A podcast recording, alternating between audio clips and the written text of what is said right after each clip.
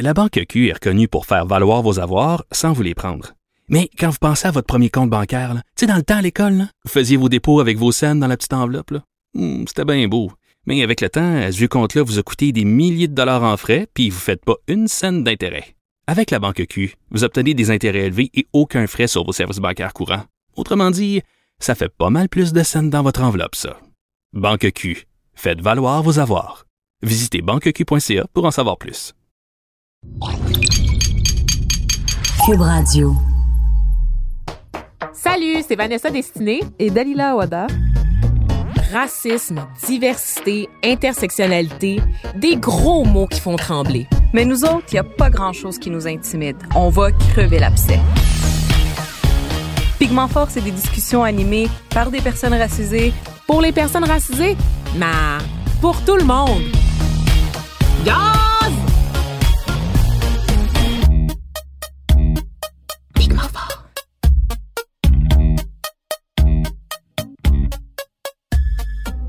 Salut tout le monde! Nouvelle semaine, nouvelle édition de Pigment Fort. Merci de vous joindre à nous euh, cette semaine encore. J'espère que vous commencez à reconnaître ma voix, mais tout d'un coup que non, ben les présentations, je m'appelle Vanessa Destinée. Je vais être votre animatrice aujourd'hui, puis je suis habituellement accompagnée de Dalila Awada. Mais madame est en train de se dorer la couenne quelque part sous les tropiques pendant que moi, je bûche fort et que je me tape les rigueurs de l'hiver québécois. Une snowbird musulmane, avouez que vous aviez jamais eu cette image-là dans la tête.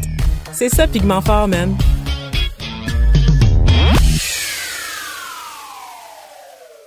On vous avait laissé la semaine dernière en vous promettant que cette semaine, on allait parler de racisme dans le sport. Puis je vous avouais du même coup que j'ai zéro culture sportive. hein. Pour vrai, euh, nada, rien, pantoute. Moi, je suis la fille de théâtre un peu boulotte qui avait peur du ballon au ballon chasseur au primaire. Puis qu'on choisissait toujours en dernier dans les équipes en éduc au secondaire. J'ai littéralement du trauma associé au sport. Je suis pas bonne en sport, mais j'aime regarder le sport. ok? Je suis une sportive de salon. C'est ça qui se passe avec moi. Faut tout m'expliquer les règles tout le temps, mais une fois que j'ai compris, je suis bien, bien, bien investie.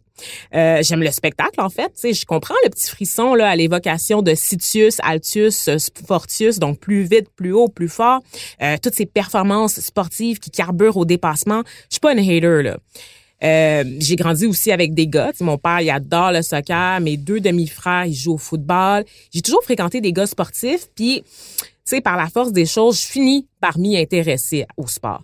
Sauf que la fille engagée en moi, euh, même si elle reste admirative des performances en général, elle peut pas s'empêcher d'être distraite par les affaires moins belles que le sport a à offrir. Tu sais, le dopage, par exemple, euh, le culte de la performance qui a un sale côté, notamment sur euh, la santé mentale des athlètes, la précarité de ces derniers, qu'on croit en général vraiment fucking riches, alors que non, c'est un sacrifice à bien des égards, autant pour la famille, autant que pour l'athlète, et ce, même après aussi, même si on a une carrière couronnée de succès, ça veut pas dire qu'on va qu'on va avoir un compte de banque en conséquence. Euh, le sexisme aussi, évidemment, dans le sport, euh, les agressions sexuelles inévitables avec tous les scandales aussi qu'on entend ces temps-ci, donc une espèce de MeToo finalement qui rejoint, qui atteint le milieu du sport, euh, les, disparités de traitement de salaire entre les femmes, les hommes, puis évidemment le racisme. OK? Donc, des histoires de joueurs de soccer européens qui se font lancer des bananes en passant par le cri du cœur de la tenniswoman québécoise Françoise Abanda, me semble qu'il y a des histoires qui font frémir puis qui nous rappellent à quel point le milieu du sport a encore du chemin à faire dans la lutte pour l'égalité. Là, je suis contente parce que là, je veux pas passer là, sur mes préjugés. Je suis contente que pour m'aider à faire le point sur tout ça, je reçois un invité fort spécial à la feuille de route assez impressionnante qui a généreusement aussi accepté de se confier sur sa propre expérience. Donc, brrrr, c'est des roulements de tambour un peu cheap pour un invité de marque. Applaudissements pour Georges Larac.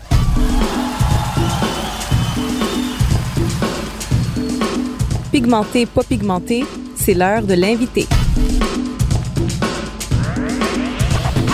Hey Georges, salut! Salut Vanessa, comment ça va? Ça va super bien, merci, merci beaucoup d'être là. C'est vraiment le fun de te recevoir. Merci de l'accueil. Yes.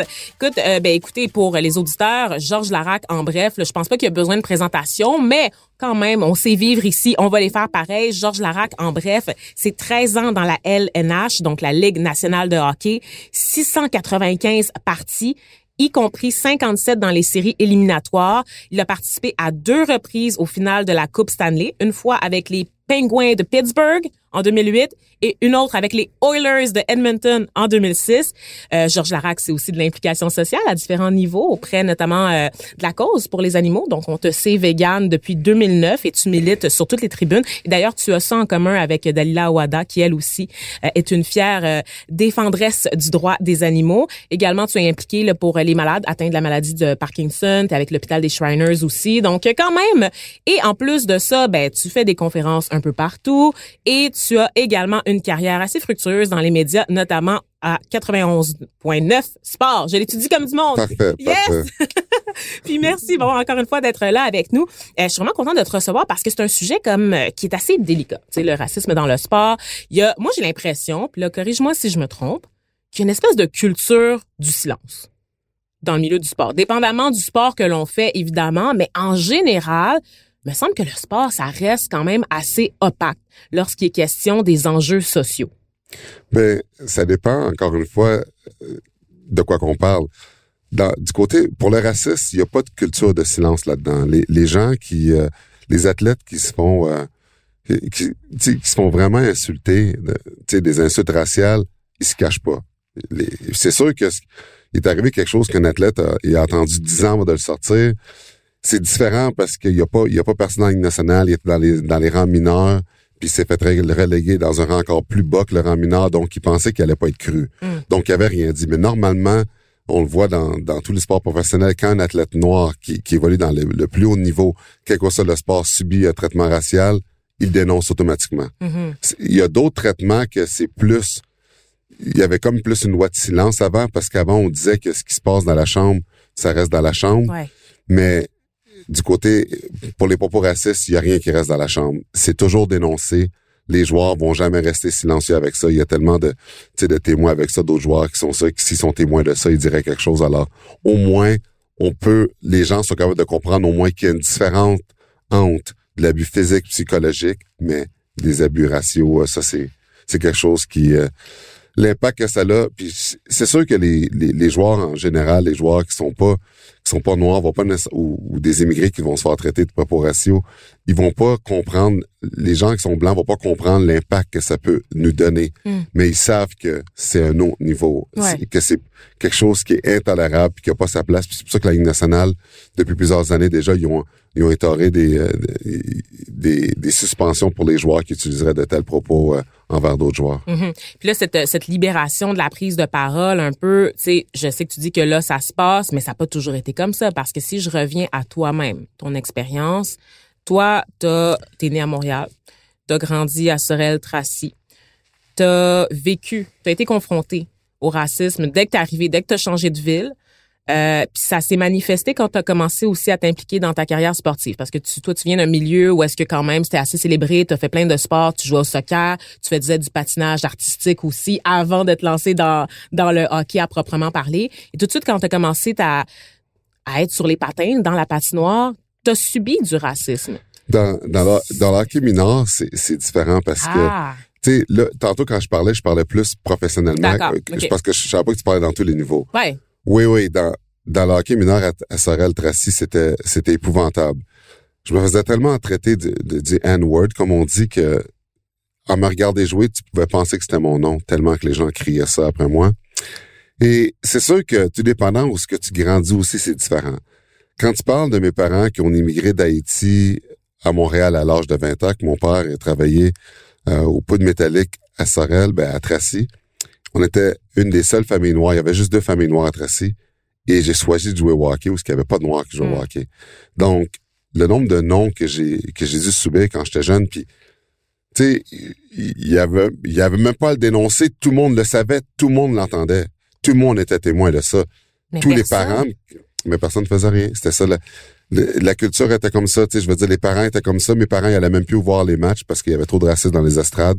Puis c'était, c'était rendu trop, c'était, trop néfaste pour eux d'aller à l'aréna parce qu'ils se disaient, c'est pas un environnement pour un enfant de jouer là-dedans. Mais moi, pour mon amour pour le sport, parce que je voulais leur prouver qu'ils avaient tort, je voulais pas abandonner.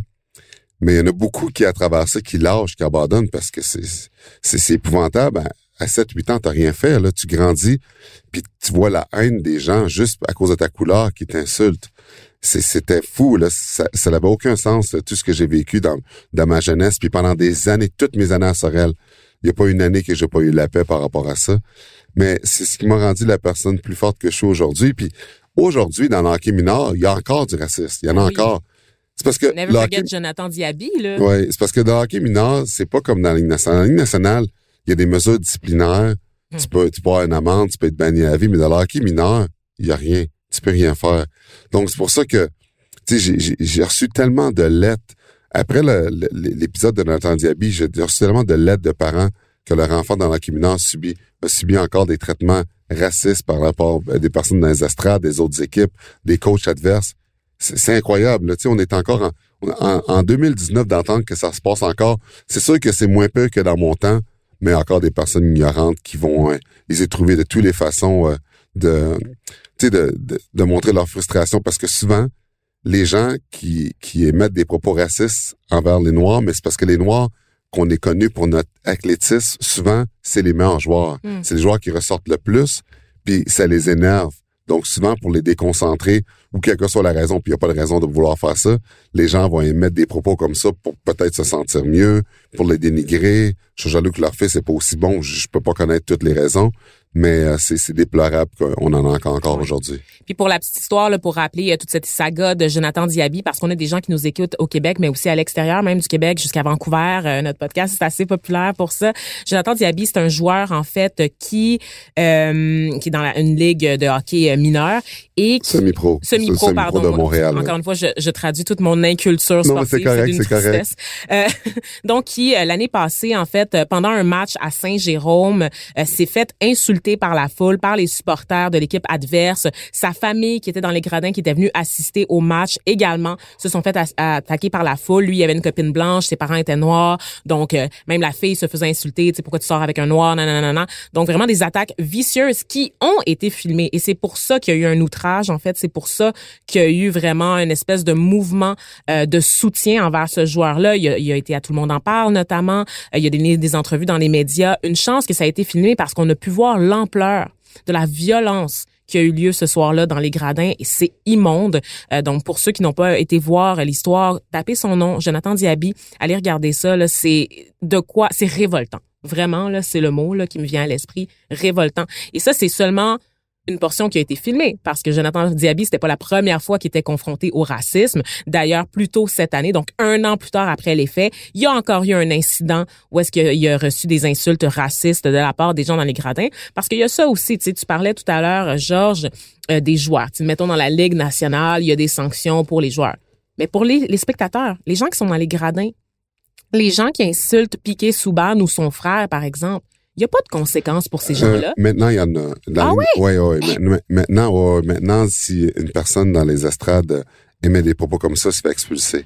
Et euh, même que peut être banni à vie euh, Wow. des arénas. Parce que maintenant, c'est- c'est beaucoup plus sévère. La Ligue nationale, par exemple, c'est différent parce qu'il y a beaucoup d'agents de sécurité. Tu sais, tu regardes le hockey mineur, euh, c'est pas la même chose. Il n'y a pas de- d'agents de sécurité. C'est les parents qui sont assis qui sont là. Ouais. Souvent, les parents qui sont assis, qui sont là, ils regardent leur enfant jouer, ils veulent pas se mêler de ça, ils veulent pas embarquer là-dedans parce que les parents qui, qui émettent des propos racistes euh, avec beaucoup de haine, souvent les, les parents ont ça fait peur, les parents ont peur, ils veulent pas embarquer là-dedans. Parce que si le gars est capable de crier des propos racistes envers un gars, mais qu'est-ce qu'il va faire si j'interviens? Ouais. Fait que les gens ont peur. Tu sais, maintenant, aujourd'hui, dans une société, les gens euh, peuvent sortir un coup de couteau, puis manger un coup de poing, tu vas finir à l'hôpital. Les gens, souvent, ils aiment rester à l'écart de, de ça. Mais la meilleure chose, ce qui parle le plus fort, c'est de filmer. L'affaire qui est bien, c'est que les gens, quand il se passe des choses comme ça, ils filment. Puis moi, je sais pas, là, mais si une personne qui aime les propos racistes qui se fait filmer, puis qui a une job, ce que le message que tu envoies, tu peux perdre ta job, tu peux, il y a beaucoup de conséquences qui peuvent arriver par rapport à ça, puis ça, ça parle encore plus fort. Mhm. Mais au moins, dans les ligues professionnelles, maintenant, on a compris ça parce que il y en a des, il y en a des, il y a des gens qui viennent de tous les milieux qui, qui supportent des équipes sportives, qui sont dans les estrades. Donc, maintenant, il y a des mesures là-dessus. Si tu veux mettre des propos quand tu es dans les estrades, les, les fans vont avertir le placier qui va aller chercher la sécurité qui vont sortir de, de l'arena ou des stades où ce que tu es. Ouais, parce que tu sais, on regarde l'histoire de Jonathan Diaby, justement ça a été filmé, puis il y avait des gardiens en fait dans, dans les dans les, les gradins, puis personne n'est intervenu. Encore une fois, c'est comme toi. Non. C'est toi, genre 20 ans plus tôt à Sorel Tracy, quand personne intervenait dans les gradins. Tu sais, qu'est-ce qui a changé? Mais tu sais, dans le temps de Diaby, il y avait juste deux gardes de sécurité. Puis eux, euh, étant donné qu'il y avait tellement... Puis ce qu'ils ont dit, c'est qu'étant donné parce qu'il y avait tellement de personnes, euh, il y avait tellement une foule qui, qui D'impliqués. démontrait de l'agressivité Ouais, ouais. que je pense qu'il y avait plus peur. Puis ce qu'ils ont fait, ils les ont juste séparés. C'est un peu ridicule. Il aurait fallu qu'ils mettent le monde dehors, mais il y avait beaucoup de monde à mettre dehors. Puis est-ce que ça aurait été hors contrôle? C'est pour ça. Donc, c'était compliqué là maintenant. Finalement, C'est la- la... famille en fait qui a quitté la Ouais, famille. le exactement. c'est Ouais. Ah non, ça n'a pas de sens. C'est pour ça que là, cette année, maintenant, la, la Ligue, euh, ils, ils ont mis, des- ils ont dit comme quoi que maintenant, les fautifs seraient expulsés. Là, maintenant, la sécurité doit être plus, plus, euh, vraiment plus sévère par rapport à ça pour empêcher que ça se produise encore. Mais il y a des ligues que ça va être plus difficile que d'autres de pouvoir faire le travail parce que des, des- ça coûte cher avoir beaucoup de sécurité pour être capable de garder en place une discipline euh, très, très sévère pour être capable d'expulser les gens qui vont mettre des propos comme ça. Mais tu sais, c'est- malheureux. C'est plate qu'en 2019, c'est comme ça, puis en 2020, ça va continuer, il va en avoir encore. Tu peux pas vraiment tout bloquer, tout arrêter, euh, surtout dans le sport du hockey qui est considéré comme un sport de blanc. Mm. Mais, euh, tu sais, on le sait. Puis c'est pour ça que quand je fais des conférences, souvent, quand je parle des jeunes minorités, tu sais, qui ont rêve de jouer au hockey, je les encourage de jouer quand même, puis de, puis de faire fi aux racistes qu'ils peuvent des fois vivre parce que c'est impossible. Va voir n'importe quel je- je- jeune joueur noir qui a joué au hockey ou qui va jouer au hockey. Ils ont tous subi des propos racistes. C'est, tu peux pas en avoir subi. Ça se peut pas. Tu vis dans une société qui en a, il va toujours en avoir pendant un bon bout de temps parce qu'il y y a des gens ignorants encore aujourd'hui qui, euh, qui pèsent pas leurs mots, puis qui sont ignorants, puis qui, par jalousie ou pour plein de raisons, vont continuer d'utiliser utiliser de tels propos. C'est juste méchant. C'est juste, ces gens-là savent que leurs propos n'ont pas rapport, puis ils savent, ils savent la menace. Tu parlais du fait que ah maintenant c'est filmé, fait que les gens ils ont des emplois, ils font attention, mais non, même en sachant que les qui peuvent être filmés, les personnes s'empêchent pas d'être racistes. On dirait que c'est toujours l'arme qu'on a sur un, un joueur noir, de toujours le ramener à son identité pour essayer de le déconcentrer, pour essayer de lui faire mal, pour essayer de lui faire souffrir. On n'essaye pas de faire souffrir les joueurs blancs de cette façon-là. Ouais. On n'insulte pas les joueurs blancs. Tu sais, oui, des fois dans un match, je peux comprendre que les gens ils perdent patience, puis comme tout le monde s'excite, puis là, the stakes are high, puis on, on dit un peu n'importe quoi à travers son chapeau. Je peux comprendre ça. Mais les joueurs noirs sont constamment ramenés à leur identité. Nègres, babouins, ouhaha, des bruits de singes, des bananes lancées sur la pelouse quand on parle du soccer, par Ouais. exemple, en Europe. Il y a quelque chose de foqué là-dedans. Tu sais, il y a un milieu, il y a une hostilité, en fait, qui, qui nous dit qu'on n'est pas les bienvenus. Tu sais. Ouais. J'ai l'impression qu'on pourra jamais l'être à 100% Non, mais le- tu sais, le soccer européen, il y a des endroits, c'est encore pire. C'est encore pire que le, que le hockey parce que là, c'est même dangereux. Il y a des endroits, euh, il y a des joueurs noirs qui ont dû être escortés par de la sécurité parce que il y a des fans, c'est ancré dans, il y en a, c'est ancré dans leur culture d'être raciste. Donc, euh, puis on parle dans des stades qui a 100 000 personnes. Fait que ça, quand un mouvement comme ça commence, puis ça vient pas juste d'une personne. Souvent, dans le hockey, c'est un, deux fans qu'on parle. C'est facile de les expulser. Mhm. Au soccer, faut que tu fasses attention. C'est Fait que c'est une pour ça que c'est pour ça que c'est fou, euh, des, des- tout dépendant le sport. Puis, tu sais, euh, tout dépendant le sport que tu fais. Tu sais, en Italie, il y a des milieux, c'est très raciste en Italie. Là, On donc, parle de, par exemple, si on pense à Mario Balotelli. puis, puis Balotelli, ce qui est fou là-dedans, c'est qu'il était adopté par une famille italienne. Ouais. Ils ont adopté un noir qui, qui italien parce qu'il était adopté, puis il parle parfaitement l'Italie, mais il y a des gens en Italie, même s'il jouait pour l'équipe nationale, c'était un des meilleurs marqueurs, il était tellement raciste. Parce que même si il est reconnu comme un Italien parce qu'il était adopté, non, il a la couleur noire, puis il acceptait pas que le meilleur joueur, le meilleur buteur de l'équipe d'Italie, c'était un noir. Donc, il vivait des propos racistes dans son pays où ce qui était adopté. C'est juste te montrer à quel point que les gens, euh, des gens ignorants, c'est là qu'on voit que c'est des petites personnes, euh, il y en a qui se gênent pas, mais, mais de l'autre côté, c'est bon de dénoncer, de les montrer, mais tu peux pas te laisser abattre par rapport à ça. Tu sais, je veux dire, les, les, les, les immigrés qui, qui réussissent dans le sport professionnel, c'est du monde qui sont forts de caractère parce que c'est déjà assez dur de percer dans le monde professionnel.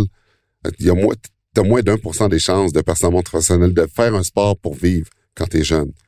Mais par-dessus ça, non seulement les immigrés doivent battre, prendre la place de quelqu'un pour réussir, mais en plus, tu dois faire fi du racisme. Ça, c'est un obstacle de plus que tu as que toutes les autres personnes n'ont pas. T'es un blanc, tu joues au hockey, ton seul obstacle, c'est d'être le meilleur pour être, pour réussir. Quand t'es un immigré, t'en as deux obstacles. Puis des fois, le deuxième obstacle que t'as qui est pas faire, fait en sorte que t'es plus fort de caractère pour réussir le premier obstacle de te battre euh, avec quelqu'un pour avoir sa place. Mm. C'est pas un avantage, c'est sûr, parce que moi, c'est comme ça que je l'ai pris. Mais il y a beaucoup d'immigrés qui lâchent à cause de ça, puis Ben ils oui. disent, c'était pas pour moi, trop de racisme, fait qu'ils ont arrêté. Parce qu'à un moment donné, tu sais, oui, il faut, ça développe la force de caractère, mais à quel point? Tu sais, on a parlé de sanctions. Par contre, on n'a pas parlé du soutien psychologique ou du soutien en général pour les joueurs. Tu sais, l'accompagnement pour cette violence-là que tu subis au quotidien, c'est pesant à un moment donné sur la santé mentale des individus. Ouais. Le fait d'être confronté au racisme comme ça constamment, dès que tu mets les pieds sur la patinoire dans un contexte de stress, à un moment donné, je peux comprendre que ton que ton cerveau il lâche là, c'est que tu pètes une fuse là. Puis à un moment donné, je me demande est-ce que ça peut pas conduire vraiment comme à une dépression ou à quelque chose comme ça, au niveau de la fragilité Ouais. de la Ah, santé en- mentale. il y en a à qui c'est arrivé, il y en a beaucoup, puis il y en a que je connais, que j'ai joué avec, qui, qui étaient noirs, qui ont arrêté de jouer, qui ont arrêté de jouer carrément à cause de ça. ça rend malade. Il y a même des amis que j'ai eus, des immigrés, qui disaient pourquoi tu continues à jouer, t'es fou, tu vas jamais réussir. Pourquoi tu subis ça? Pourquoi que tu, tu prends ça? Puis j'ai dit, bah, je vais réussir. Ouais. Toi, Tu même, même un moment donné, il me disait, ça n'a pas de bon sens. Ça vaut, la seule façon que ça vaut la peine que tu continues, c'est si tu joues à la Ligue nationale. J'ai dit, justement, je vais jouer dans la Ligue nationale. Mais tu sais, quand tu dis ça, t'as, t'as 12 ans, t'as 13 ans, t'as 14 ans, tu sais, j'envoyais des ondes positives, puis je le savais, je me disais, je me disais, non, je vais réussir, je vais réussir. Puis C'est drôle parce que plus tard, quand j'ai appris, tu sais, The Secret, quand c'est sorti, depuis que j'ai, j'ai livre, 7 ouais. ans, depuis j'ai 7 ans, je pense comme ça. Sans le savoir, je savais que depuis que j'ai 7 ans, faut que j'envoie à l'univers des ondes positives puis dire je vais réussir quelque chose puis de bloquer les ondes négatives. Je l'ai fait depuis j'ai 7 ans. Personne qui m'a dit de faire ça parce que mes parents même me disaient d'arrêter de jouer au hockey. Fait que c'est pour ça que même mes amis, quand je subissais les racistes puis ils me voyaient puis eux, ils arrêtaient, je disais non, non, non, tu vas voir, je vais réussir quand même. Ouais. Puis c'est comme ça que je pensais. Toi, Mais je suis idole, hein? confiant. Ouais, ben c'est ça qui ça, ça m'a sauvé énormément. C'est Jackie Robinson euh, qui, qui t'a servi d'inspiration. Premier, premier joueur noir, pardon, à faire partie d'une ligue majeure de baseball. Ouais. C'est ce qui t'a permis de t'accrocher à ton rêve. Parle-moi un peu de l'impact de la carrière de Jackie Mais- Robinson sur la tienne. C'est parce que quand t'es jeune, t'es un enfant, tu as 7-8 ans, puis tu vis du racisme à tous les jours, puis tes parents te disent, OK, je peux plus aller te voir jouer dans le hockey mineur, il y a trop de racisme dans les estrades, ça n'a pas de bon sens, on peut pas se battre avec tous les parents. Puis, si tu veux vraiment jouer au hockey, on va te laisser jouer au hockey, mais si on voit que ça commence à t'affecter, on t'enlève. Hmm. Fait que ça, ça veut dire que quand je me faisais traiter de tous les noms, puis j'arrivais à la maison, je ne veux pas parler à personne, parce que si je montrais que ça m'affectait, il me sortait du hockey. Fait que souvent, je pleurais en silence. Je pleurais dans mon oreiller, personne ne le voyait, parce qu'il fallait pas que ma rame voie, parce que s'il le voyait, moi, je disais que ça m'affectait pas. C'est pas vrai que ça m'affectait pas, mais ça m'affectait, mais je voulais rester. Si- S'il m'empêche de jouer au hockey, je peux plus, là, mon rêve est fini. Alors, quand souvent, à un moment donné, quand, je- quand t'es tout seul, à un moment donné, puis tu te dis, OK, là, ça n'a pas de bon sens, euh, je pense que j'avais 10 ans à peu près, puis là, c'est vraiment... Parce que plus je vieillissais, plus que les mots, plus que tu les comprends, plus qu'ils t'affectent. Quand tu as 7 ans, c'est pas pareil. Mais là, quand tu vieillis de plus en plus, tu connais ces mots-là, ce que ça veut dire, tu sais, la définition, puis ça fait plus mal. Puis par euh, coïncidence, j'ai tombé sur un livre que ma sœur, elle avait la, la collection de Groslier qui montrait euh, des, des euh, personnes dans la, qui ont, qui ont euh, marqué la planète euh, de plein de façons. Tu sais, Franklin, euh, Joan Arc, euh, plein de personnes comme ça, euh, même Maurice Richard. Puis il y en a une, c'était sur Jackie Robinson. Number 42. Ouais, exactement. Qui, puis quand j'ai lu le livre, puis c'est une version faite pour enfants avec des images, puis il expliquait comme quoi, quand il était jeune, un peu comme moi, par quoi il avait passé au travers pour se rendre dans les ligues majeures. Puis quand j'ai lu ce livre-là, Tout arrive pour une raison, je me suis vu à travers ça. Puis mon cheminement, quand j'étais jeune, était exactement le même que le sien, sauf que j'étais encore dans les mineurs. Lui, il était dans le besoin majeur quand ça s'est arrivé, quand son livre, quand il a fait son autobiographie. Mais je me suis dit, OK, Jackie, s'il a passé par là, je peux le faire aussi. Il a fait exactement ce que je suis en train de vivre en ce moment. Puis là, c'est comme ça je l'ai normalisé. Je me suis dit, OK, en ce moment, Jackie, c'est le, ça a été le premier noir. Puis dans la Ligue nationale, il n'y a pas beaucoup de noirs. Fait que je me suis dit, la Ligue nationale comme Jackie a fait dans le baseball. Puis j'écris une autobiographie un jour, comme Jackie a fait, pour inspirer d'autres jeunes minorités parce que son livre a un impact sur moi. Donc, je peux écrire un livre qui va avoir un impact sur d'autres minorités. Puis les deux affaires sont arrivées. Je me suis mis ça dans ma tête que j'allais faire, je l'ai fait. Et euh, c'est là qu'on voit que tout arrive pour une raison dans la vie. J'ai envoyé des ondes positives, j'avais besoin d'un push de quelque chose pour pas lâcher parce que des fois c'était difficile. Mais quand j'ai lu ce livre-là après, j'ai plus jamais pensé à lâcher. Été pour moi l'événement déclencheur qui a fait en sorte que là maintenant, les insultes, au lieu de me rabattre puis de pleurer, Je faisais, à chaque fois que quelqu'un me traitait de nom, puis là, je travaillais encore plus fort, puis dans ma tête, je me disais, tu vas voir un jour, tu vas voir un jour. Mais Est-ce que tu leur répondais à ces personnes-là? Est-ce que tu Non. les confrontais? Non, je pouvais Pourquoi? pas, parce qu'il y avait trop de personnes. C'était tout le monde. J'étais, j'avais 10 ans, c'était tout le monde dans les estrades, c'était des adultes, c'était des parents. Mais tu penses C'était les parents, je pouvais rien faire, c'était tous les joueurs de l'autre équipe qui frappaient sur la bande, qui m'appelaient Diane Wood, je pouvais pas. Parce Je pense que, pas que si tu avais levé la voix une fois, Non. les gens auraient pris ton parti en faisant Hey, c'est vrai que ça va trop loin, non? non, non, c'était impossible. Ah C'est- ouais, c'était hein. tous les parents. Puis si j'aurais dit quoi que ce soit, je m'aurais battu, mes parents l'auraient su, m'auraient enlevé du hockey. Je vais rien faire. Il fallait que je fasse comme si ça m'affectait pas. Il fallait que je, parce que, d'un côté, si quelqu'un t'insulte, tu montres que ça, tu réagis, Ouais. il, il va augmenter. Ça va regarde, comme Jonathan Diaby, ils ont répondu, ça a fait une émeute, il a failli y avoir une bagarre. Mhm, mhm. Moi, j'étais tout seul, j'ai pas de parents, je suis tout seul, là, je suis un mineur, là, je peux rien faire, c'est des parents. Si je dis quelque chose, qu'est-ce qui va arriver? Si je me faire attaquer, je faisais comme si j'entendais pas. Sauf que quand j'ai eu le livre de Jack Robinson, ce que je faisais, je disais, ah, vous allez voir, vous allez voir. J'y riais quasiment. Parce que là, comme Jackie. Tu sais, c'était comme, c'était comme ma motivation. Je disais, ah, il faut que je réussisse encore plus. Parce que quand j'ai réussi, j'ai passé à une nationale, j'ai remercié tous mes, dénig- mes dénigrants, puis j'ai dit, vous m'avez donné la force nécessaire additionnelle pour me rendre là parce que le hockey a jamais été mon sport préféré. C'était toujours été le soccer. Mhm. Mais avec les racistes que j'ai passés au travers, si j'abandonnais le hockey pour jouer un sport qui avait plus d'Afro-Américains, je serais pas devenu un exemple pour d'autres minorités. Je voulais être un exemple, écrire un livre comme Jackie. Ouais, exactement. Sérieusement. C'est pour ça qu'aujourd'hui, quand je pense à ça, puis les gens mais- pensent que le hockey son sport préféré, je dis même pas. Mais c'est parce que j'aurais vécu le racisme pour rien si j'aurais fait un autre sport, puis les gens auraient gagné. Fait que Fait que je suis resté là-dedans. On peut dire que ta carrière Oh, ouais. est due au fait complètement que Ouais, t'étais dessus. Exactement. Ouais, c'est fou mais de dire ça, mais c'est vrai. C'est quand même assez fucké. Ouais. Puis tu penses, justement, euh, parlant du soccer, est-ce que tu penses que ton traitement aurait été différent? Ben oui. Si, si- ah ouais? Ben oui, Parce le- que dans le honnêtement, soccer, il y avait- mais non, mais- le soccer, c'est quand même Parce pas... que euh, j'avais trois choix quand j'avais 15 ans. Soccer, Ouais. football américain ou le hockey. football américain, tu choix tout naturel pour beaucoup Ouais. de Noirs. Mes deux demi-frères, je le disais tout à l'heure d'entrée de jeu, jouent au, au football, puis ça n'avait pas été le football, ça aurait été la course ou ça aurait été le basket. Hein? C'est là qu'on nous voit. Ouais, non, mais exactement. Puis j'aurais pas vécu une de racisme là-dedans. Jamais Mais sur, une non. patinoire. Exactement. Non, c'est pour ça, puis je le savais, mais moi, c'était comme, j'avais une mission de jeunesse quand les gens commençaient à me dénigrer, puis c'était de leur prouver qu'il allait avoir tort, qu'il avait tort.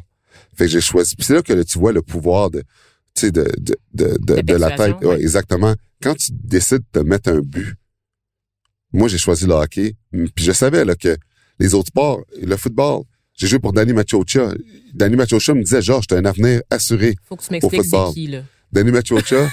OK, Danny Machocha, présentement, il coach les Carabins, mais il a coaché cool. les, il a coaché les, tu sais, les, dans, dans les Canadiens de ouais. football. OK. Et, tu sais, lui, c'est un gars reconnu dans le football. Puis j'ai joué pour lui avec les Cougars de Saint-Léonard, euh, mi- midget 3. Puis il me disait, puis là, j'avais une décision à prendre entre jouer pour, au football ou au hockey. Puis Danny Machocha, il me disait, Georges, tu vas jamais réussir dans le hockey. Il faut que tu restes dans le football. Tu as un avenir assuré dans le football. Parce que tout le monde en est conscient dans le milieu, right? C'est c'est pas juste toi. Tout le monde sait qu'il y a une culture de marde qui vise les joueurs noirs, right? Ouais. Excuse-moi mon langage, Non, mais on va se le dire, c'est vraiment Ouais. ça. Ouais, Les gens essayaient de te protéger, puis toi... Mais, mais j'étais vraiment bon au football. J'étais running back, puis je faisais plein de touchés. Je passais à travers les joueurs, puis il me disait, t'as un avenir assuré là-dedans. Puis je disais, Danny, non, je vais aller dans le hockey. Il dit, tu vas pas réussir. Puis quand j'ai réussi en Ligue nationale, c'est fou la vie parce que le gars, il a coaché les Eskimos dans canadienne à Edmonton. Ouais. J'ai joué avec l'Orlis d'Edmonton, j'étais repêché par en 95. J'ai été le voir euh, quand il coachait les Eskimos. J'ai dit, t'en souviens-tu?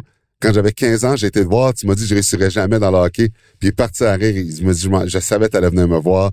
Oui, je m'en souviens, je suis content que t'as pris la bonne décision. C'est fou, la vie, comment ça nous a rejoint plus tard, puis il coachait dans la CFL, des Cougars de, de Saint-Léonard à la CFL dans le niveau professionnel. Puis moi, j'étais avec l'Orlus d'Edmonton. On est dans la Melville, puis on parle de ça.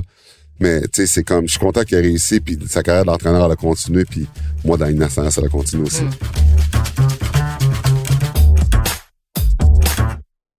La Banque Q est reconnue pour faire valoir vos avoirs sans vous les prendre.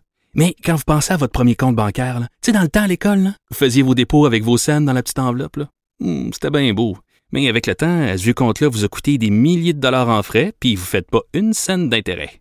Avec la Banque Q, vous obtenez des intérêts élevés et aucun frais sur vos services bancaires courants. Autrement dit, ça fait pas mal plus de scènes dans votre enveloppe, ça. Banque Q. Faites valoir vos avoirs. Visitez banqueq.ca pour en savoir plus.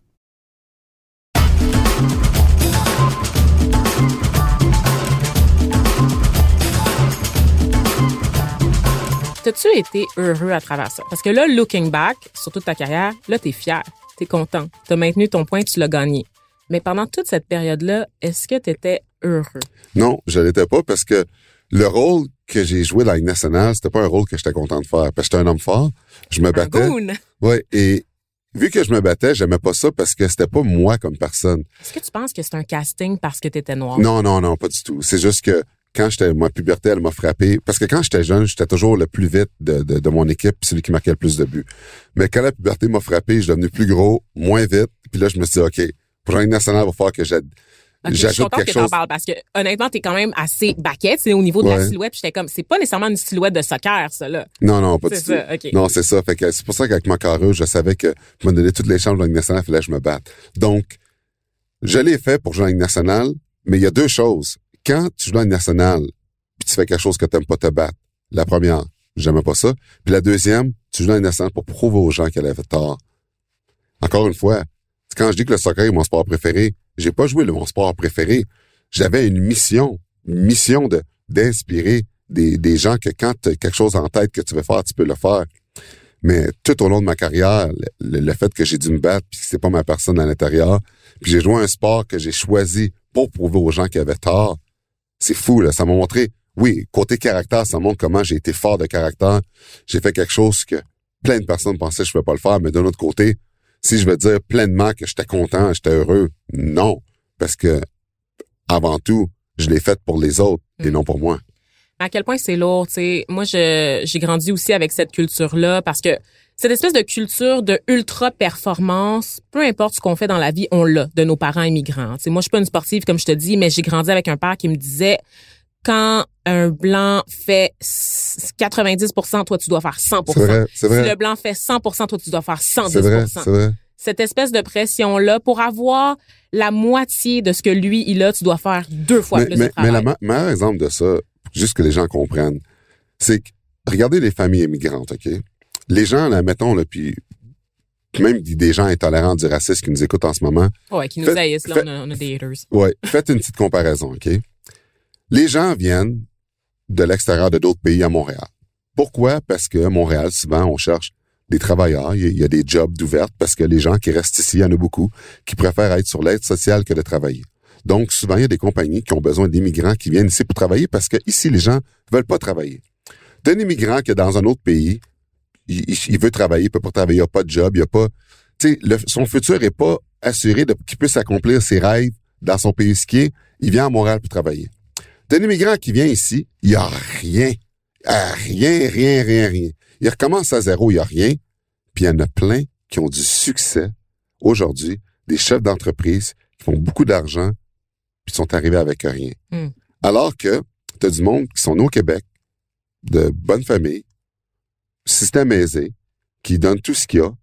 Puis des fois, ces gens-là chialent parce que l'immigrant a plus réussi que lui, alors que la seule chose qui différencie, c'est le travail. Donc, quand mes parents me disaient la même chose, que l'école, c'est plus important, tu vas pas rester dans le hockey, faut travailles plus fort que le blanc, si ça. Mes parents sont arrivés d'Haïti avec rien. Mon père, a fini avec trois maîtrises, super bon job comme ingénieur. Euh, c'était fou, là. Puis ma mère aussi, euh, ils ont comme, ils sont venus ici avec rien, alors qu'il y a des gens ici qui ont, qui pourraient tout avoir, mais qui travaillent pas. Donc, je comprends le message émigré qui vont toujours dire à leurs enfants de travailler plus fort pour gagner ta place, parce que oui, faut que tu la gagnes, puis oui, c'est plus tough. Puis même quand tu donnes un CV, même si les gens pourront te discriminer à cause de ta race, ils te le disent pas, mais ton CV, s'il est égal à un autre, ils le mettent en dessous de la pile, puis c'est comme ça. Puis en 2019, c'est encore comme ça. Puis ce qu'il y a des compagnies ce qu'ils sont obligés de faire aujourd'hui, c'est qu'ils mettent des quotas pour avoir des immigrés dans leur job pour que les gens disent qu'ils sont ouverts à toutes les cultures. Donc, c'est par quota souvent que les immigrés rentrent et non par qualification, parce que pour qualification égale, encore aujourd'hui, on fait du profilage racial, puis on choisit le blanc. Puis c'est comme ça, puis c'est vrai. Puis c'est sûr qu'il y a des gens qui vont entendre ça aujourd'hui qui seront pas contents. Qui vont être indignés. Mais les gens dire, qui sont Ah! indignés, c'est toujours les Blancs qui savent pas qu'est-ce que les immigrés vivent, doivent passer au travers à tous les jours, puis qui essaient de penser à notre place, mais qui comprennent pas, puis c'est pas eux qui se battent pour leur place, c'est ça la différence. Puis moi, aujourd'hui, la seule raison pour laquelle je vis pas aujourd'hui la même réalité que tous les immigrés, c'est parce que j'ai joué au hockey. Les gens me regardent, j'ai réussi, puis ils me voient pas de la même façon. Puis une des pires insultes que je reçois souvent encore aujourd'hui en 2019, les gens viennent me voir, puis ils disent, « Ah, Georges, toi, on t'aime parce que t'es pas comme les autres. Ah! Ça, c'est comme me Yes. faire traiter de N-word, c'est la même chose, puis je- ça me frustre, puis ça bon me immigrant? choque, parce que je demande aux gens ça, ouais. Les gens me disent ça, puis ils pensent que je prends ça comme un compliment, puis je vais dire, ah oui, merci. C'est la même chose que me traiter de N-word. C'est te montrer à quel point qu'aujourd'hui, dans Ça la société littéralement ce que d'aujourd'hui, tu penses des Noirs. Ouais, exactement. ça, tu t'en rends Ouais, pas compte. Mais les gens- en il y en a plein qui avec les font. autres ethnies aussi. Oh, exactement. Ah, mais tu sais, moi, là, les Noirs, là, moi, vous êtes comme nous autres, mais moi, c'est les Arabes. Moi, j'ai rien, j'ai rien contre les immigrants, j'ai rien contre les immigrants. Mais les Arabes, là, par contre, ben, c'est Ouais. les immigrants, c'est Ah, c'est la même chose. C'est la même exactement. affaire, c'est tout le temps nous mettre en compétition Ouais. les uns contre les autres à l'intérieur du même groupe ethnique et contre les autres groupes ethniques aussi. Ce Ouais. n'est pas un compliment, non. Oui, c'est ça. Puis, puis ça arrive encore aujourd'hui que les gens me le demandent, que les gens m'en parlent. Et euh, ça me choque. Et euh, puis là, les gens, ah, ils s'excusent après, mais oublie ça, le mal est fait, là. Mais c'est juste qu'encore aujourd'hui, tu sais, je le vois, là, que... Mais là, tu les reprends. La différence aujourd'hui, c'est que maintenant, tu leur dis. non, mais je le, ouais, maintenant, je peux, en tant qu'adulte, je le Ouais. fais. Puis là, les gens se sentent tout mal après parce que je me choque puis je le dis. Mais encore aujourd'hui, ça arrive encore que, au moins, facilement une fois par mois, un épisode comme ça arrive. Ben, voyons donc. Puis dis-moi, est-ce que, là, on va rentrer dans le un peu plus personnel. Est-ce que tu en as voulu à tes parents de pas avoir été là avec toi dans les gradins? Parce qu'à un moment donné, tu étais seul. T'avais pas de réseau. Tu pouvais pas te confier à des amis. Tu étais dans une ville aussi qui était un peu hostile à l'époque à la diversité. Donc, c'est pas comme si tu avais des amis à l'école avec qui tu pouvais parler du racisme dont tu étais victime sur la patinoire. Est-ce que tu en as voulu de te retrouver à tes parents, de t'avoir laissé là quand même? Non, parce que je les comprenais. C'est parce que c'était épouvantable pour moi. Puis moi, j'étais sur la glace. Puis mes parents dans les estrades, c'est c'est fou parce que tu fais quoi? Ton jeune a 7 ans, il se traité de, du N-word des estrades. Tu sais, c'est- épouvantable comme atmosphère. Puis je peux juste m'imaginer, tu sais, mon père, il est tellement agressif, il serait allé en prison pour ça. Là. Mm. Tu sais, c'est pour ça qu'il savait. Puis je comprends aujourd'hui. Tu sais, mon père, aujourd'hui, il est pas allé en prison parce qu'il était pas là, parce qu'il s'aurait battu. Puis il aurait perdu, là. Oublie ça, il y avait trop de personnes. Fait que je les comprenais. Puis, tu sais, c'est moi, tu sais, dans ma tête, je me disais, c'est moi qui s'impose, qui se place dans cette situation-là. Ouais. Puis je voulais pas l'imposer aux autres personnes, puis dire, ah non, non, les autres, ils devraient le subir aussi. C'était vraiment à moi-même. C'était une mission que je me suis donnée à moi-même. Puis j'étais pas fâché parce que les autres personnes se plaçaient pas dans ce milieu-là, parce que si j'avais pas réussi, admettons, là, puis tu sais, je suis convaincu que j'aurais fait autre chose parce que j'ai toujours été quelqu'un fonceur, mais tu sais, les gens n'avaient pas à vivre quelque chose à cause de mon rêve. Tu sais, un rêve que tu veux vivre, tu peux pas l'imposer à d'autres. Si j'aurais été frustré, c'est quoi? Mon rêve, qui qui le vivait? C'est mes parents ou moi? C'est moi. C'est moi qui devais foncer. C'est moi qui devais le montrer aux gens. Puis que mes parents viennent ou pas, ça change rien. Mm. C'est pas eux qui auraient réussi, c'est moi qui devais se réussir. Puis si je voulais réussir quelque chose, tu sais, souvent on se dit, est-ce que tu es juste capable d'accomplir un rêve? D'abord, c'est un support. Si t'as pas de support, t'accomplis pas tes rêves, tu fais rien, tu bouges pas. Si tes parents ne supportent pas dans le rêve que tu veux faire, tu changes de rêve. C'est quoi? C'est parents, c'est tes parents qui vont décider euh, qu'est-ce que tu vas faire, c'est quoi tes rêves, euh, dans quoi ils devraient te supporter. Oublie ça. Tu choisis ce que tu veux faire. Les gens qui embarquent avec toi, ils embarquent sur le canot, puis ils rament avec toi. Puis s'ils embarquent pas, tu rames tout seul, mais tu continues à avancer, puis à un moment donné, tu vas réussir, puis tu vas te féliciter pour euh, les efforts que tu as mis. Est-ce que tu es en colère contre la société? Non. Non, pas du tout, parce que moi, tu sais, je veux dire, aujourd'hui, un des plus gros problèmes que, puis, puis j'ai ça de dire ça, puis ils vont pas aimer entendre ça, mais les immigrés aujourd'hui qui essaient d'avancer dans la vie, quand on vit avec de la colère, on n'avance pas. On le sait qu'il y a de la- du raciste aujourd'hui, mais le race card, si tu utilises ça comme le fait que tu n'avances pas, puis tu as de la frustration, tu vas pas avancer.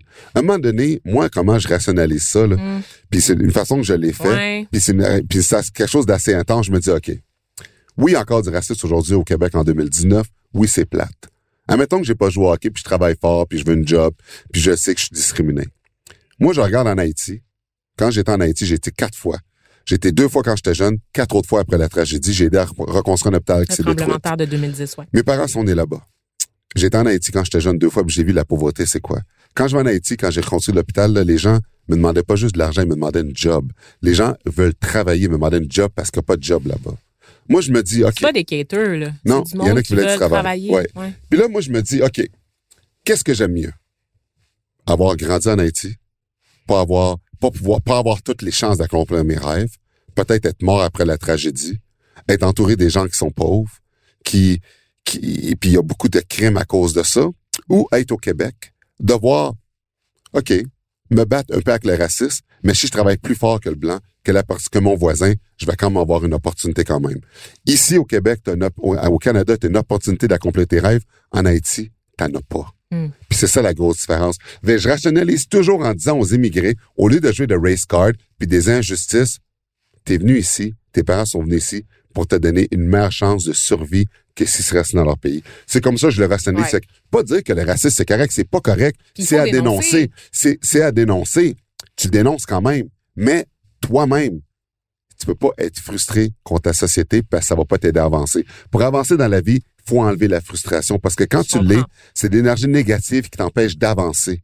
Puis c'est ça qu'il faut essayer de faire. Quand je parle à des gens qui sont frustrés puis tout ça, puis ils se révoltent, on peut se révolter puis faire des manifestations pendant des jours et des jours. peut demander quand même des politiques publiques comme des Oui. commissions, par exemple, Oui, pour mais- nommer le problème, le chiffrer. Oui, ça, mais c'est ça, pas c'est- exagéré. Mais oublie pas, ça c'est correct de faire ça. La seule chose, tu m'as posé une question. Si je suis frustré contre la société, tu peux demander une commission sans être frustré contre la société. Absolument. Tu demandes une commission pour que les choses avancent. Absolument. Mais les gens, en général, on s'entend. Quand les gens manifestent, demandent des commissions, c'est qu'ils ont de la frustration puis ont de la misère à avancer à cause de ça. Ils mettent tout le monde dans le même bateau puis ça les aide pas. En fait, la colère, c'est un outil de mobilisation qui est absolument formidable, mais ça peut pas être une fin en soi. Il faut aller Ouais, au-delà de ça, basically. Et moi, je, je on, on jase, puis j'ai repensé à une phrase que j'ai vue, euh, je bifurque un peu. C'est sur un joueur allemand qui s'appelle Mesut Özil, je le prononce peut-être mal, Arsenal, Allemagne. Lui, il, me, il disait que l'affaire avec les immigrants ou les personnes racisées, c'est que quand, quand tu réussis, quand tu es un modèle de réussite, tu es un des nôtres. Tu es un, t'es un Québécois, tu es un Allemand.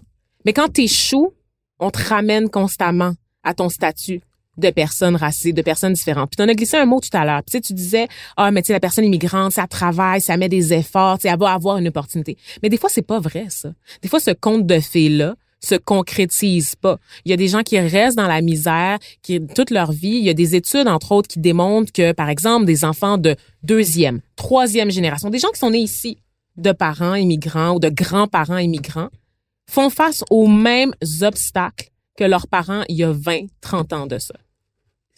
À un moment donné, c'est pas vrai qu'il y a toujours une victoire, même si tu travailles, Mais de toute même façon, si tu as tous les... Mais de toute façon, le meilleur exemple de ça, sans nommer de nom, parce que les gens vont peut-être être capables de lire entre les lignes, il y a des gens qui sont, qui ont citoyenneté québécoise, on peut dire, canadien, qui ont eu du succès dans leur sport professionnel, que- qui ont été cités le Québécois, le Québécois, fièrement Québécois, champion du monde, fièrement Québécois.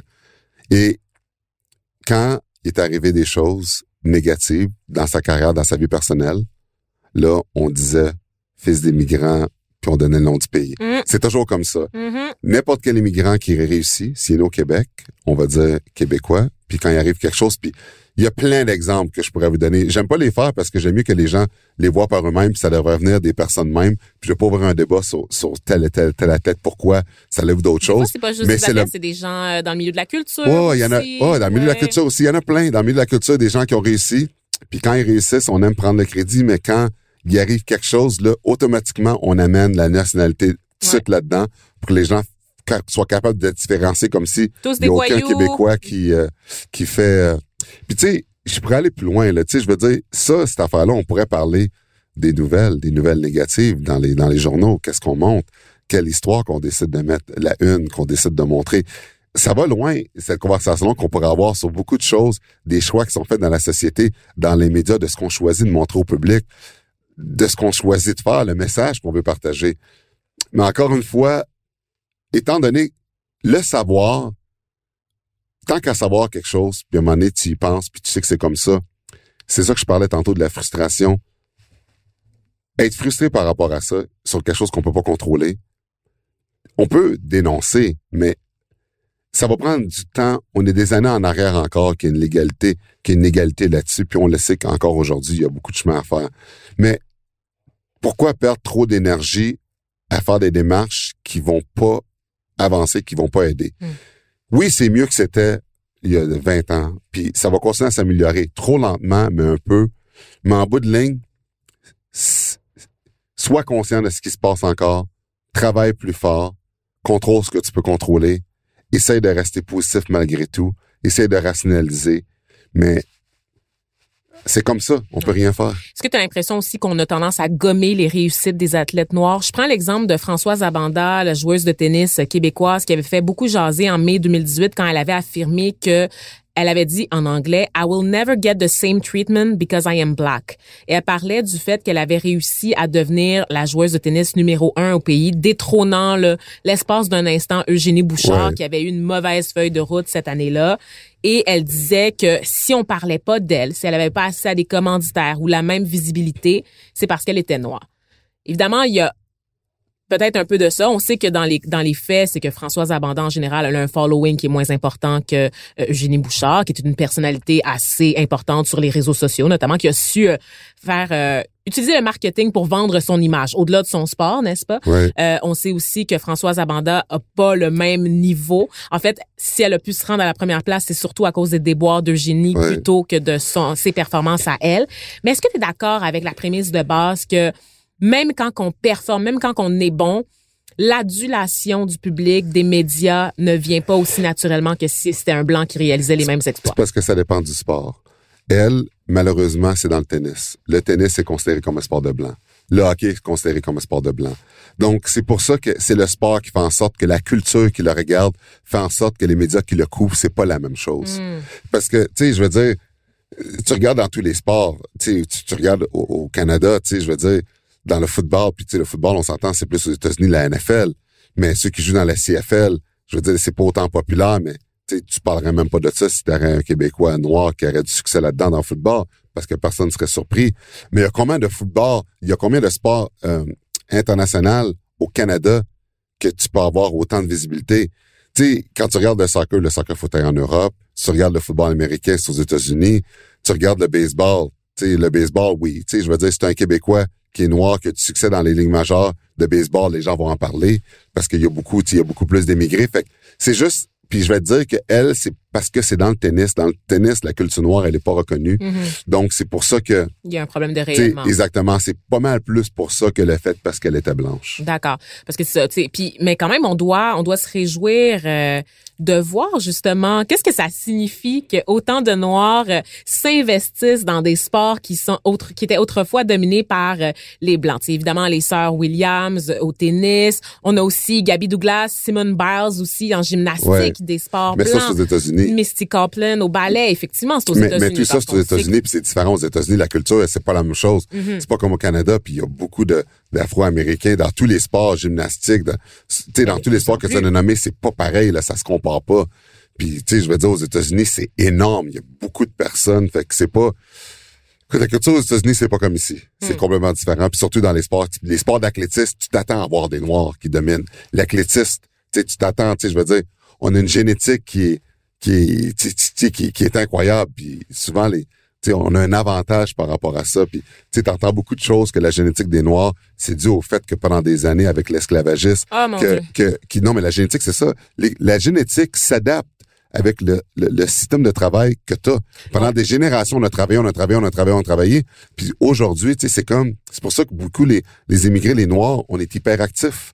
Il faut qu'on bouge, il faut qu'on bouge pour, pour, pour, euh, pa- parce que si on bouge pas assez, on de, on ne peut pas rester assis à l'école puis, puis euh, étudier parce que on est comme fait pour bouger, fait pour être actif. Mais là, moi, je m'inquiète toujours de ces généralisations parce qu'on sait que ces mêmes études-là qui disent que les Noirs sont super forts sont les études qui disent que les Noirs sont super stupides aussi. Tu sais, on se rappelle tous du Doc Mayou qui avait dit entre autres que à cause de l'esclavage, il restait seuls les, les plus forts avaient survécu parce qu'on tuait les plus intelligents. Ouais. Fait qu'on était tous sais. Ouais, sauf qu'on pourrait, sauf qu'on pourrait, sauf qu'on pourrait sortir la liste de toutes les, euh, puis là, je sais que l'histoire, c'est, c'est pas le show là-dessus qu'on fait aujourd'hui. Non, mais c'est pas mais si on sortait la liste de toutes les, les, les personnes noires de l'histoire de l'humanité très intelligentes qui ont marqué la société, là, on pourrait avoir un autre débat là-dessus C'est parce pas parce qu'on raconte pas leurs seraient- histoires qu'elles n'ont pas existé, ces personnes-là. Right? On choisit les histoires qu'on veut raconter, on met de l'avant. Les histoires de succès puis de réussite.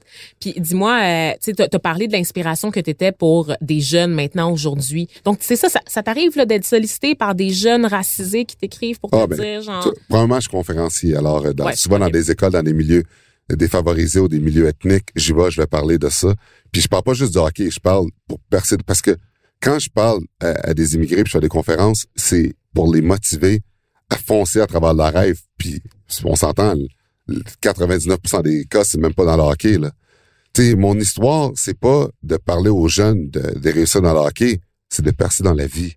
euh, en dépit du racisme que tu passes au travers. Mhm. De dire comment j'ai fait, de quoi j'ai... Parce que par- ce que j'ai passé au travers est pire que la majorité des jeunes noirs ou des jeunes immigrés qui, dans la vie de tous les jours, essaient de percer. Parce que j'ai choisi un sport que j'étais le seul noir, puis à tous les jours, je subissais du racisme devant tout le monde. Mm. Il y a des gens, tu sais, qui, qui essaient de passer le monde du travail, qui, qui subissent un, deux incidents, puis sont marqués à vie, là. Ouais. Moi, je l'ai eu à tous les jours. Tous les jours. Puis mes parents qui disaient de pas jouer à ça.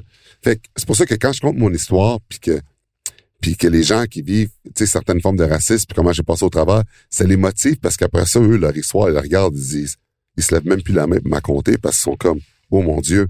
Puis ils se disent, oh, mais, sais-tu quoi? Lui aussi, il l'a vécu, puis il a réussi, tu sais, quelque chose Mhm. que les stats sont 0.0001% quand t'es jeune de dire tu es nationale.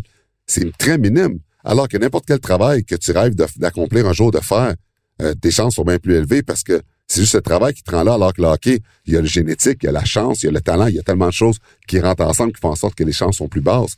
Mais quand les gens entendent par quoi j'ai passé au travers, puis après ça, ils, ils se regardent après, ils se disent Wow! Ils utilisent ces outils-là après par la suite, puis ils sont plus motivés, puis on dirait comme ils l'acceptent plus.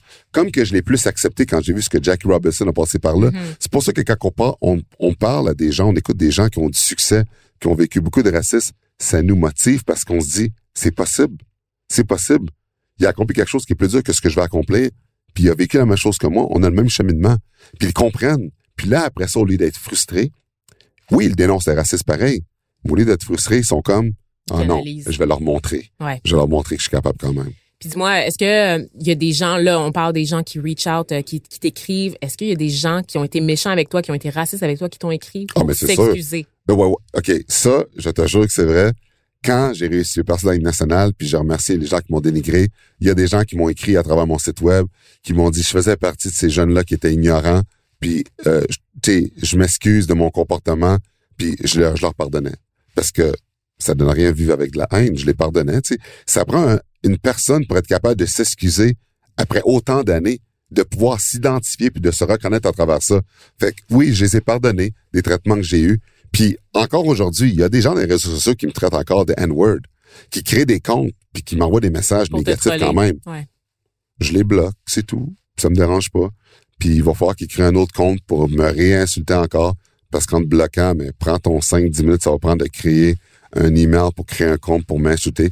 Si tu veux faire ça, c'est des gens qui se cachent à un ordinateur pour le faire, mais en personne, ils le font jamais, mais c'est pas grave. Je le reconnais aujourd'hui dans la société, quand une personne, un immigré qui a du succès, ça frustre les gens. Les gens n'aiment pas ça, puis mais pas toutes les gens, certaines personnes, puis ils vont vouloir se défouler à cause de ça. C'est comme ça, je peux rien faire, je peux pas le contrôler. Et euh, seule chose que je peux faire, les bloquer. Je passe à autre, cho- autre chose parce qu'il y a beaucoup, plus de choses positives dans ma vie aujourd'hui que négatives. Puis Ça, ça, ça t'est arrivé peu importe où t'étais, hein, parce qu'on a parlé Ouais, de Sorel, on a parlé du Québec, mais Ouais, tu as joué à. Edmonton, t'as joué à Pittsburgh, puis nulle part t'as Ouais. à l'abri. Non, exactement. comme- fait que les Québécois, là, capotez pas, là, les auditeurs qui nous écoutent, là, les Québécois sont pas pires que d'autres, n'est-ce pas? Ouais, non, c'est ça. Non, non. Non, mais attends une minute. À Sorel, c'était le pire. Tu sais, Ok, On s'entend. ouais. Quand j'ai grandi là-bas, il y avait rien qui était pire que ça. Est-ce que tu as du ressentiment maintenant à l'égard de Sorel? Comme ta relation avec La, cette ville-là? la- la seule chose, c'est que j'ai été, j'ai été une couple de fois là-bas depuis. Une fois pour faire un tournage euh, tu sais, de ma, de ma vie de- dans le hockey mineur, puis une fois pour voir des amis que j'avais là-bas, puis j'aime pas ça aller là-bas. Non. Parce que ça, même si c'est de côté, j'essaie de mettre de côté, puis ça fait longtemps, à chaque fois que je vois le nom de Sorel Tracy, ou, ou je rentre dans cette ville-là, j'ai un mauvais sentiment. Sérieux? Tellement. Quand à tous les jours, tu vis du racisme dans une ville, à tous les jours, c'est, c'est pas une fois, là, à tous les jours. Tu peux pas, j'ai aucun bon souvenir. Tu sais, oui, j'avais des amis là-bas, j'étais super populaire, j'étais bon dans les sports, mais le seul souvenir que j'ai de cette ville-là, c'est comment je me fais traiter de N-word.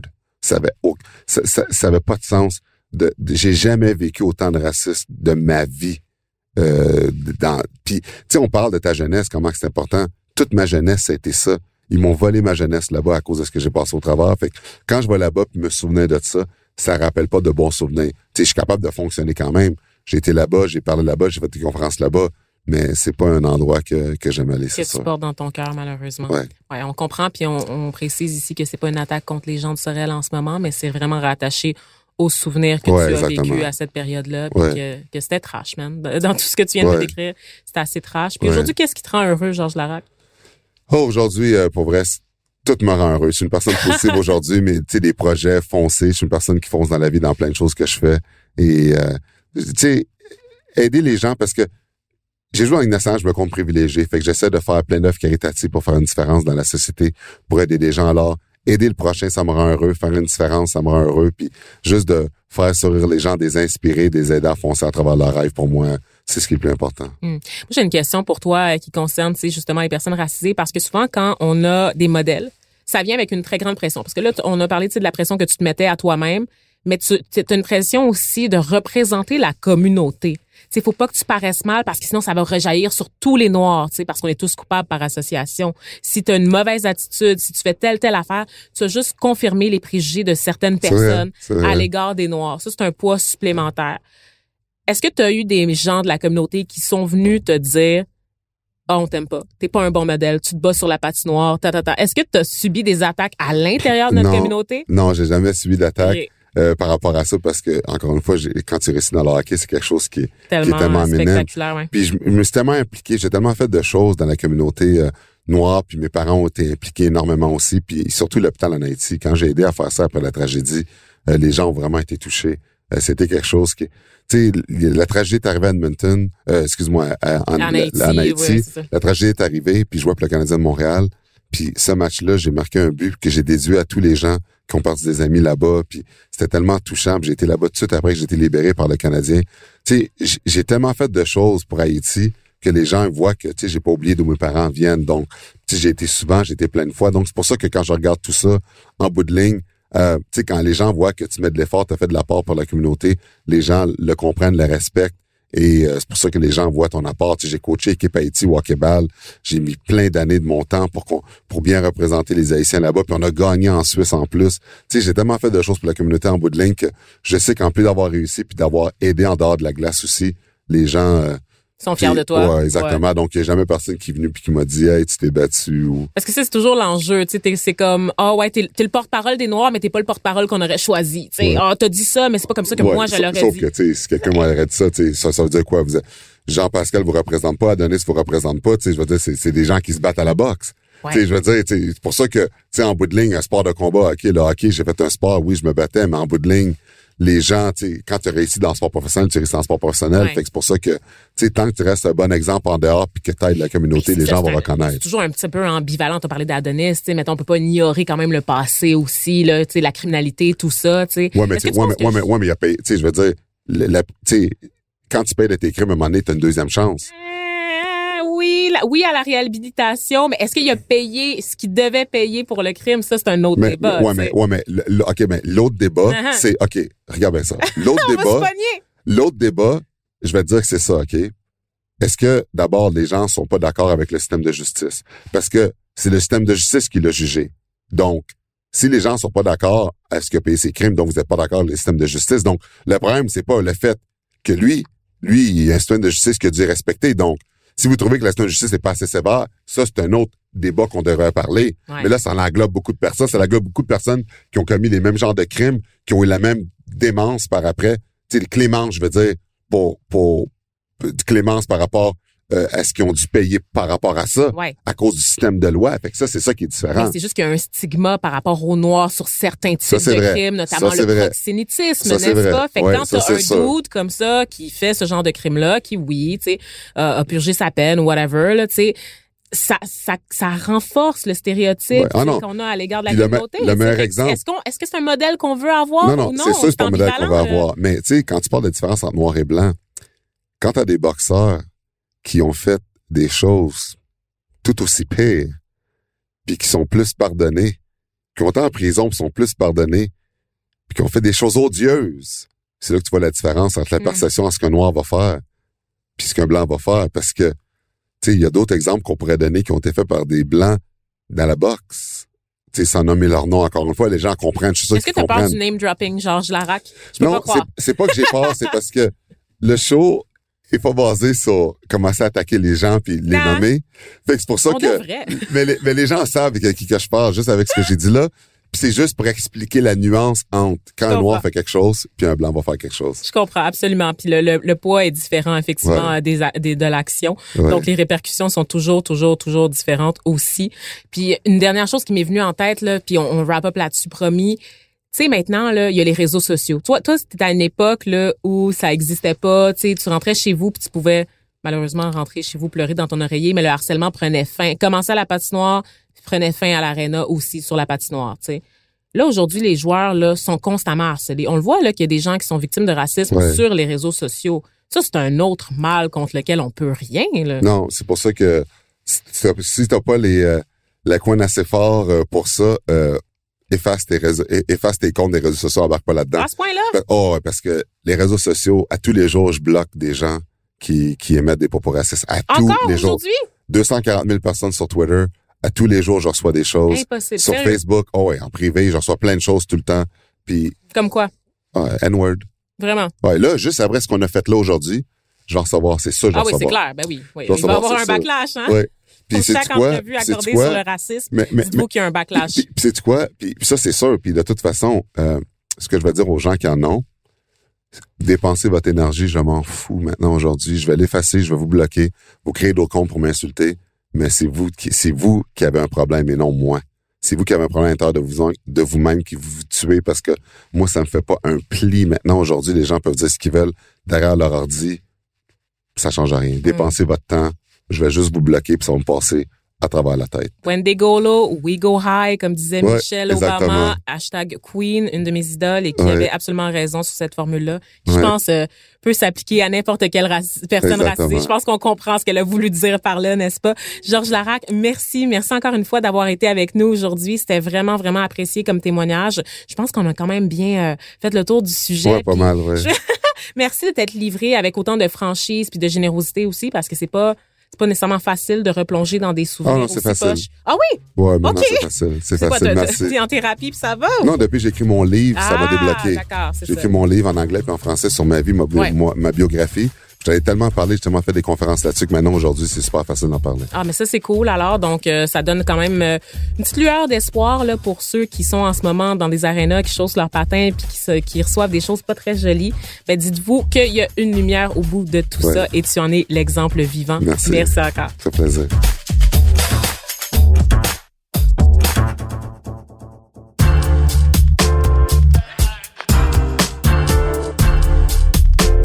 Le chouchou de la semaine.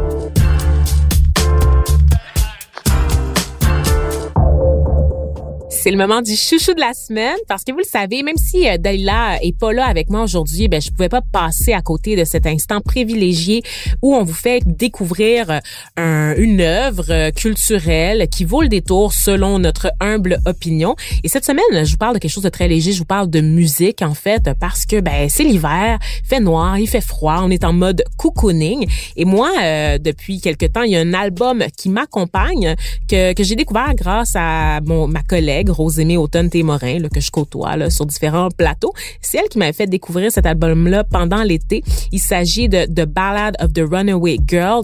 C'est un album de la chanteuse Elisapi qui autre, autrefois se faisait appeler Elisapi Isaac comme nom d'artiste et maintenant elle l'a juste réduit à Elisapi et c'est un album qui est sorti là euh, en septembre 2018 mais que comme je vous le disais j'ai découvert pendant l'été et qui m'accompagne depuis particulièrement depuis euh, que euh, la, la température s'est refroidie. Donc des chansons euh, chantées dans sa langue d'origine parce qu'Elisapi ben, elle est autochtone. Elle est née euh, d'une mère Inuk et d'un père terre-neuvien elle a passé une partie de son enfance là, au Nunavik. Et donc elle chante dans sa langue euh, vraiment un album qui est magnifique qui est vraiment des ballades euh, mais qui est aussi comment dire ah mon dieu, je veux pas dire ça comme ça, mais il y a un aspect très très sauvage en fait. Pourquoi? Parce qu'il y a comme un retour à la terre qui s'e- qui s'exprime à travers les mélodies aussi. Donc c'est très très organique au niveau de, de la rythmique. Donc euh, vraiment un album que j'adore et que je vous invite à découvrir. Donc voilà, c'est ce qui conclut notre émission aujourd'hui, euh, ben, cette semaine. Euh, donc un grand merci à Georges Larac, salut à Dalila, j'espère que tu prends du bon soleil, ma maudite, et euh, salut à vous autres, chers auditeurs, merci de nous accompagner semaine après semaine à Pigment Fort. Donc plus qu'une émission avant les vacances, avant notre petite relâche à toutes les deux, à Dalila et à moi. On espère évidemment vous retrouver là, en grande forme en janvier, mais je vais garder les, les salutations, là, les adieux pour plus tard. Alors pour l'instant, je vous dis tout simplement à bientôt. À la recherche et à l'animation, Dalila Awada et Vanessa Destiné. Au montage, Philippe Séguin. À la réalisation, Bastien Gagnon La France et Vanessa Destiné. Pigment Fort, c'est une idée originale de Vanessa Destiné et c'est une production Cube Radio.